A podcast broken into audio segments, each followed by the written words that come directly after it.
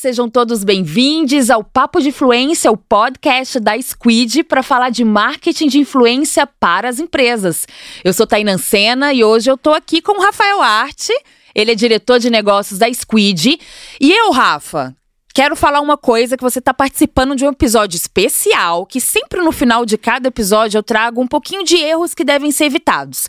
Mas esse é especial só de erro. Ah, isso é bom. É, engenheiro de obra pronta, né? Vai apontando o que o pessoal tá fazendo de errado. Mas, ó, pessoal, antes de tudo, obrigado aí pelo convite, tá? É, tô muito feliz de estar aqui. Fiquei pensando outro dia, né? Tava lá conversando com meus botões e falando assim, pô, acho que um dia eu quero ser co-apresentador da TAI. Será que rola? A gente chama outro convidado, a gente não chama outro convidado. Não chama, né? Fica aqui direto. Ah, vamos favor. fazer vários, vamos fazer vários. Pensa nisso. Vamos focar só na, aqui, nós dois.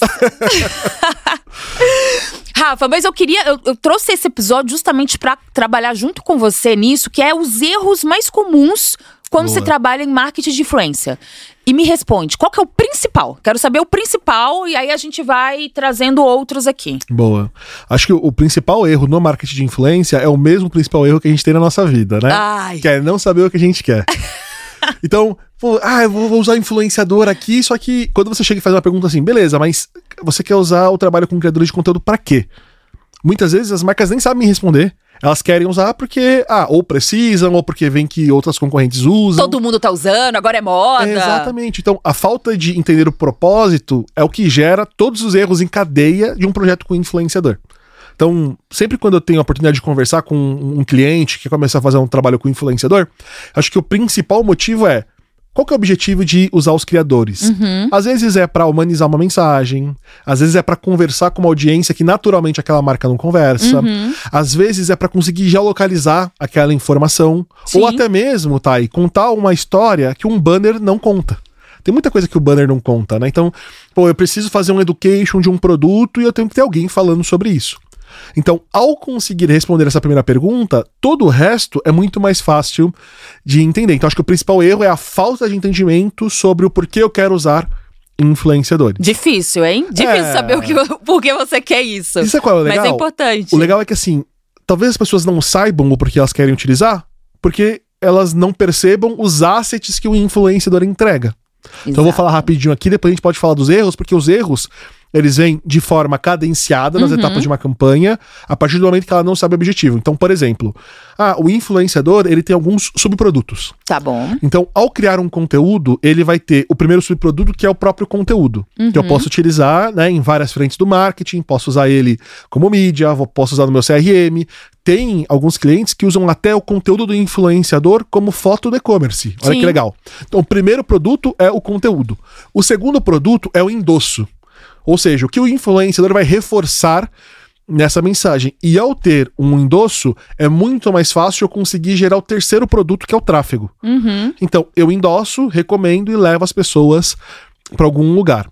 O, quatro, o, o, o, quarto asset do influenciador, ele é justamente os comentários, o engajamento, que dali eu consigo tirar muita informação.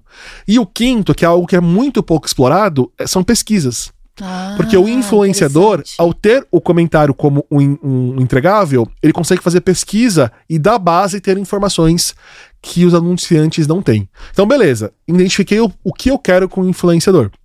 E a gente vai para a primeira etapa, que é a etapa de concepção do projeto. Uhum. Qual que é o principal erro numa concepção de projeto? A marca querer deter a, a mensagem. Ah, não deixar ali o influenciador criar. Então, essas já, já entramos para os próximos erros. Não deixar Exato. o influenciador criar o conteúdo e eu querer roteirizar esse conteúdo é erro. Já é, posso dizer isso. Eu acho que assim, não é nem sobre não deixar ele criar, é não tá. deixar ele participar tá bom. dessa criação. Tá bom. Porque assim, tem alguns mercados que são meio regulados, né? Então, farmacêutico, bebida tal tem que ser regulado. Só que a falta de deixar o influenciador colaborar que é o grande problema. Afinal, ele conhece a audiência dele, Exatamente. né? Ele sabe como conversar. E ele se comunica com essa audiência há 5, 10, 20 anos. Então, é para ele, esse processo é muito importante.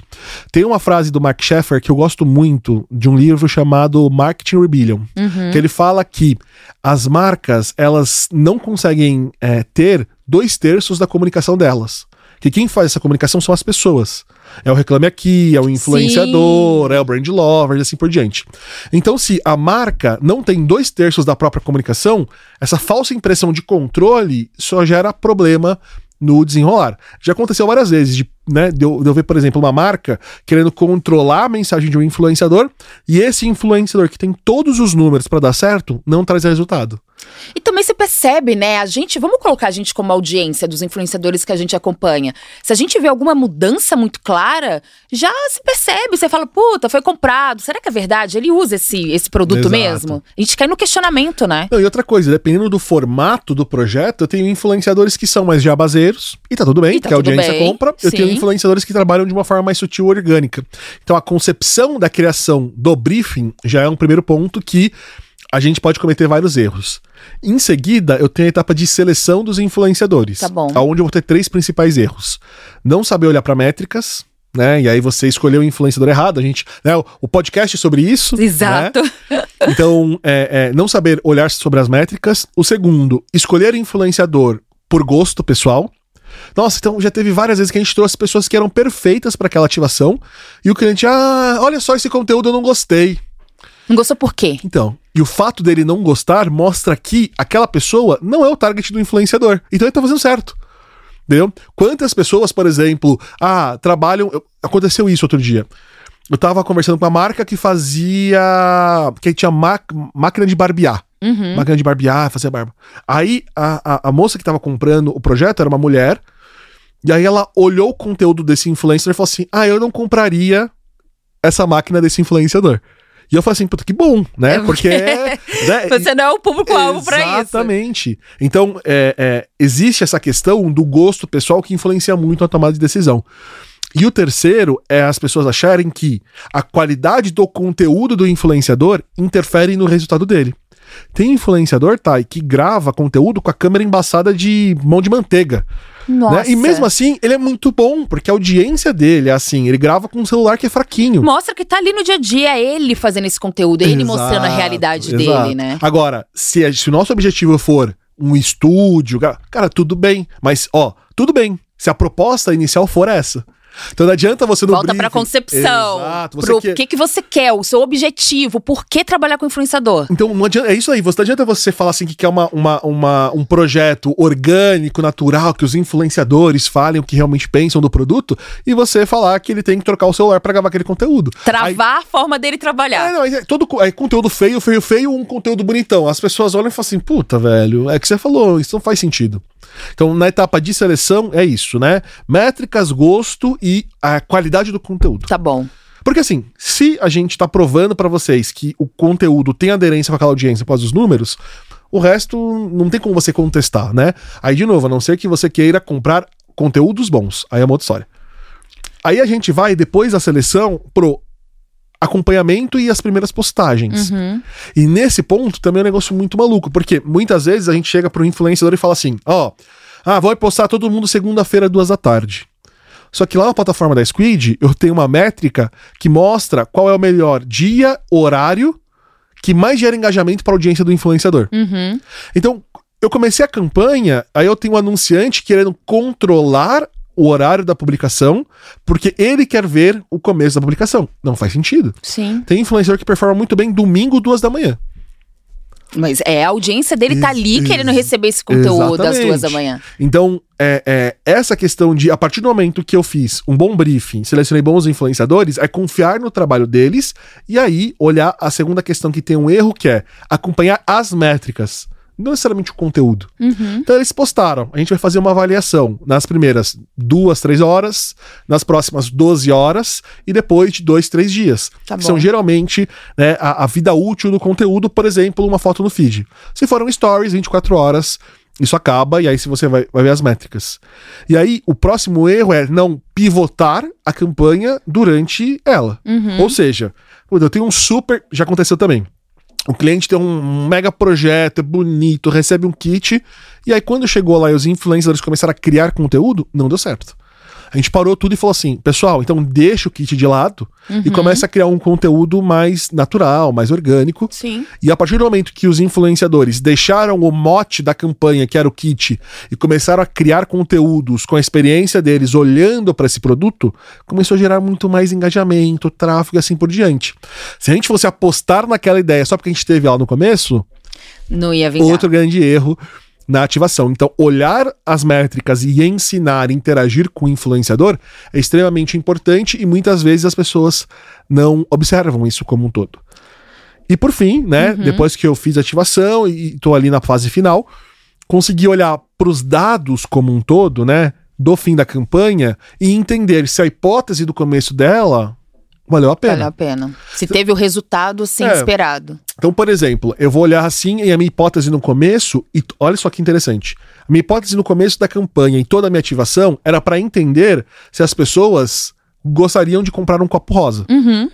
Aí eu fiz a ativação, tive um monte de métrica, e aí a questão é que a taxa de aderência, ou seja, as pessoas que comentaram no post amaram. Puta, amei, quero comprar um copo rosa, só que não gerou venda. Aí o cliente fala assim: putz, a minha campanha não foi boa. Mas, cara, lógico que ela foi, porque a hipótese era ver se a, se a audiência queria. Queria, considerava comprar um Exatamente, copo. não era uma campanha de vendas. Uhum. Então, olhar para as métricas que focam na hipótese do começo do projeto é essencial para você conseguir pivotar. Agora, beleza, eu entendi que todo mundo aqui tem uma aderência, ela funciona. Agora, vamos criar uma campanha de vendas Aí já vai direto pro final. e ter uns próximos passos. É óbvio que aqui eu tô simplificando muito, mas entre todas as fases você vai ter uma questão de observação, Uhum. testing and learning e um monte de outras coisas que precisam acontecer. Mas acho que no fim você vê que tudo que eu tô falando aqui que deu errado do começo de uma campanha até o fim, ou é problema de expectativa do cliente sobre aquilo que tá acontecendo, ou falta de acompanhamento. Totalmente. Porque no fim, sabe o que acontece? Quando você gera influenciador, você está gerindo pessoas. E existe uma coisa chata em gerir pessoas que é cobrar elas. Uhum. Então, se eu tô gerindo um influenciador e tô cobrando ele de coisas que ele não precisaria ser cobrado, então, por exemplo, ah, me mandar um analítico, ah, me mandar nota fiscal para pagar ele. Eu Me manda o consigo- print. é, eu consigo focar em gerir ele como um talento. Eu acho que esse é o grande segredo. Você né, automatizar aquilo que é chato e focar naquilo que é essencial. E para o sucesso de uma campanha, uma boa gestão é essencial. E hoje, com a tecnologia, a gente não precisa disso mais, né? A gente consegue focar nessa gestão e toda essa parte burocrática que é chata, que é ter acompanhar os números real time, que é pagar o influenciador, hoje tem tecnologia para isso. Com certeza. E, e qual que é a parte mais legal, né? E aí uma informação pro pessoal que tá vendo a gente. Cara, eu tenho um canal no YouTube com quase 100 mil pessoas que me seguem. Porque eu sempre gostei de criar conteúdo e faz bastante tempo que, que eu tô na internet, enfim, com esse canal. Então eu já fui influenciador de várias campanhas de marcas. Uhum. Isso que eu tô falando pra vocês também é, é, atua muito do lado do próprio influenciador. Que ao ele não saber é, exatamente o que a marca espera de conteúdo, cria um conteúdo ruim. O fato dele é, é, ter essa questão de, de controle da mensagem faz com que ele não se engaje num projeto. O fato dele não ter um feedback depois de uma postagem faz com que ele não consiga pivotar. Porque assim, nenhum influenciador gosta de postar algo e ver que não deu engajamento. Não existe isso. Exatamente. É, todo influenciador, quando posta alguma coisa Ele quer que é, ele, ele quer que né? bombe. Aí imagina a frustração de um influenciador de postar um conteúdo de marca e ter pouco alcance, impressão, engajamento e assim por diante. Então ele também quer fazer um bom trabalho. Uhum. E se você não dá um feedback pra ele ou não auxiliá-lo a conseguir entregar um resultado melhor, fica difícil pra todo mundo. Porque, ai, não, eu queria um conteúdo, esse conteúdo foi aprovado e tudo mais. E esse é o grande problema. né? Tem que ter essa, essa conexão entre marca, anunciante e o influenciador é, para executar um melhor projeto e mais assertivo no fim das contas. Muito bom, Rafa. E o que, que esses erros nos ensinam?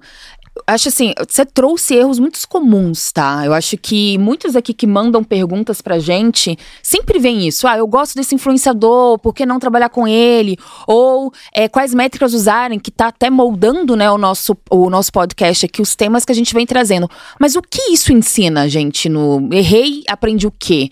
Ou do que você tá trazendo, os ensinamentos que a gente pode ter é, com as campanhas que estão sendo traçadas. É, eu acho assim. Eu, eu já tive muita essa dor de alguns anunciantes, tipo assim, ah, mas eu quero trabalhar com esse influencer porque ele é muito bom. Aí não tem problema, gente. A gente cria um projeto onde esse influenciador vai performar naquela proposta. Agora, se o projeto ele tem um objetivo específico de um KPI de número, de venda, algo do tipo, não tem muito o que fazer a não ser escolher as melhores pessoas uhum. para esse tipo de ativação. O que eu acho que o meu principal aprendizado como um todo olhando para esse modelo é o seguinte: Primeira coisa, é importante a gente ter parceiros especializados. Tá bom. Então hoje a Squid tem muito know-how para conseguir auxiliar e fazer com que as duas pontas se, fiquem tranquilas. Tanto anunciante quanto influenciador, porque a gente tem muito dado, muita campanha. Assim tem assim a tecnologia que também Exato. auxilia isso, né? É. Então, acho que o primeiro ponto é ter um parceiro especializado. O segundo é entender que esse é um business de dados feito por pessoas. Sim. Então eu não posso ser 100% tecnologia, nem muito menos 100% gestão. Eu tenho que ter um mix que consiga ensinar e comprovar tudo que está acontecendo. Uhum. Eu acho que esse é um ponto que muitas vezes os players do mercado acabam errando, porque isso aqui você precisa equilibrar as duas bandejas para ter bons resultados. E o terceiro é justamente não querer reinventar a roda, porque o arroz com feijão funciona.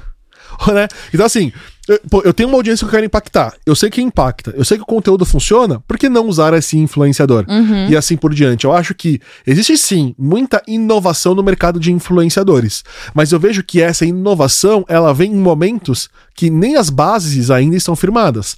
Quando eu vejo uma marca querendo fazer uma mega ativação com influenciadores gigantescos e, e falar assim, Rafa, quero um viral? E eu olho para eles, eles nem têm uma campanha Waze ou de influenciador, é muito difícil. Então, acho que fazer arroz com feijão é o prato, o prato principal para começar a desenvolver esse canal como um todo. E aí, o arroz com feijão bem feito sempre dá certo, ah, né? Com certeza. Com Depois certeza. começa a colocar outros ali que faz a gente. Porque é aquilo que você falou, de ter o teste, de ter uma campanha always on que você consiga perceber se realmente está funcionando. E quando tiver um aporte maior de grana mesmo, né? De colocar que aquilo seja o viral, ou vai ser o grande momento da minha marca, a gente erre menos. Com certeza.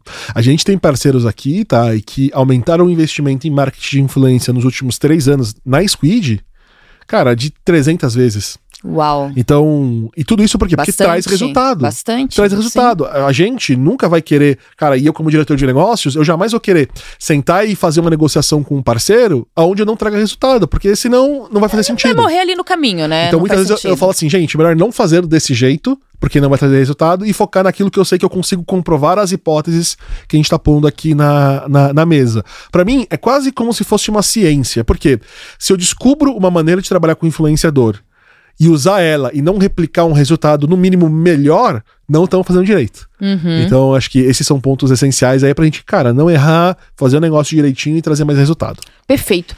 É, pra gente fechar aqui, quais são os hábitos que nós aqui que trabalhamos com marketing de influência, para quem está aprendendo ou para quem já está aí numa grande marca, que já trabalha com isso há muito tempo, tem um hábito que a gente sempre faz, que é um erro? Ai, gente, eu, eu acho que muitas vezes é colocar a gente como foco da campanha. Tá. Ou seja, ah, eu sou a pessoa que sou a gestora da ativação e eu quero fazer uma campanha para mim como se eu fosse a pessoa que vou consumir esse produto e não olhando para de fato para as pessoas que é, vão ser impactadas. Porque no fundo, pensa só, né? A gente está comprando um influenciador porque a gente está comprando a comunidade que ele tem, sim, a comunicação que ele tem e o endosso que ele tem com dentro. esse público. Exatamente. Sim. A partir do momento que eu seleciono um influenciador, eu tenho que entender que a pessoa mais qualificada para trabalhar essa mensagem é justamente aquela pessoa que eu já selecionei. E no fim, né, eu sinto que a questão do influenciador, como ele é algo muito presente, todo mundo consome influenciador. O mercado de marketing influência é o seguinte: ele é um mercado que ele parece ser intuitivo, uhum. porque ah, é só ir lá e postar, só que na verdade ele é hiper complexo. E é o influenciador que eu já vejo, então é simples, eu vejo Exato. ele todos os dias postando, acho que dá certo, porque ele tem muitos seguidores, ele tem 10 milhões de seguidores, como não vai dar Sabe certo? Sabe a coisa que eu mais ouço? É tipo assim, ai Rafa, olha, eu, eu assisto essa influenciadora, consegue, consegue um job pra ela, ela é muito boa, ela merece. Então. Olha é, só, é, ao contrário ali, os influenciadores exato. tentando ajudar os outros influenciadores a pegarem campanhas. Não, e até mesmo é, clientes que falam assim, cara, eu gosto muito desse. Ah, Rafa, tirando o crachá, eu gosto muito desse influenciador. Você não consegue pôr ele numa campanha de um outro cliente seu? Por isso, porque a gente tem uma, uma questão de, de paixão e de envolvimento com esse mercado. Uhum. Só que ele é um mercado que, gente, sendo bem transparente, ele é dado.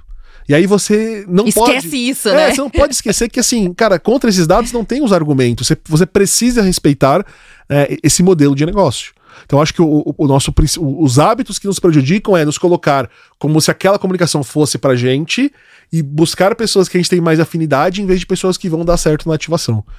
É, quando você consegue tirar um pouco essa percepção e ter um olhar mais distante para a campanha como um todo, aí você começa a ter melhores resultados nessa ativação. E óbvio que assim, né? Poxa, é. faz parte do. A gente, quer, a gente quer colocar diversidade, tem que pôr diversidade. Né? A gente quer colocar. Só que assim, para modelos diferentes e influenciadores diferentes. E, e, entendendo isso, eu acho que sempre a gente vai ter muito mais resultado do que prejuízo nas campanhas com influenciadores. Muito bom olhem os dados, cuidado com os hábitos pessoais, da gente tentar ali achar que esse influenciador, porque eu gosto dele, é o que vai funcionar. São coisas simples, vá pelo arroz e feijão. Exato. Depois exato. coloca outros quitutes ali que vão ajudar você a ter sucesso melhor tá bom? Rafa, eu sabia que ia ser sucesso isso. Você acha? Eu achei. Eu não sei se o pessoal gostou. Gostou. Comenta aí, pessoal. Eu vou, vou querer ler isso aí tudo depois. Comentem. Galera, comentem Coloquem suas dúvidas, a gente vai continuar com essa com a consultoria. Quem sabe pode ser o Rafa que vai te ajudar a construir, né, o seu planejamento de marketing de influência. Então, deixe suas dúvidas aqui no YouTube. Então, a galera que está acompanhando a gente pelo Spotify, vai no YouTube, coloca os comentários, deixem suas dúvidas. Isso vai ajudar muito a gente a construir os próximos episódios também, tá bom? Então, muito obrigada pela participação de vocês. Sigam o Rafa no LinkedIn, siga muito o Squid bem. no LinkedIn. A gente sempre sempre está postando muitos conteúdos lá. E também o podcast Papo de Influência no YouTube e no Spotify. Obrigada mais uma vez por você ficar com a gente aqui e até a próxima!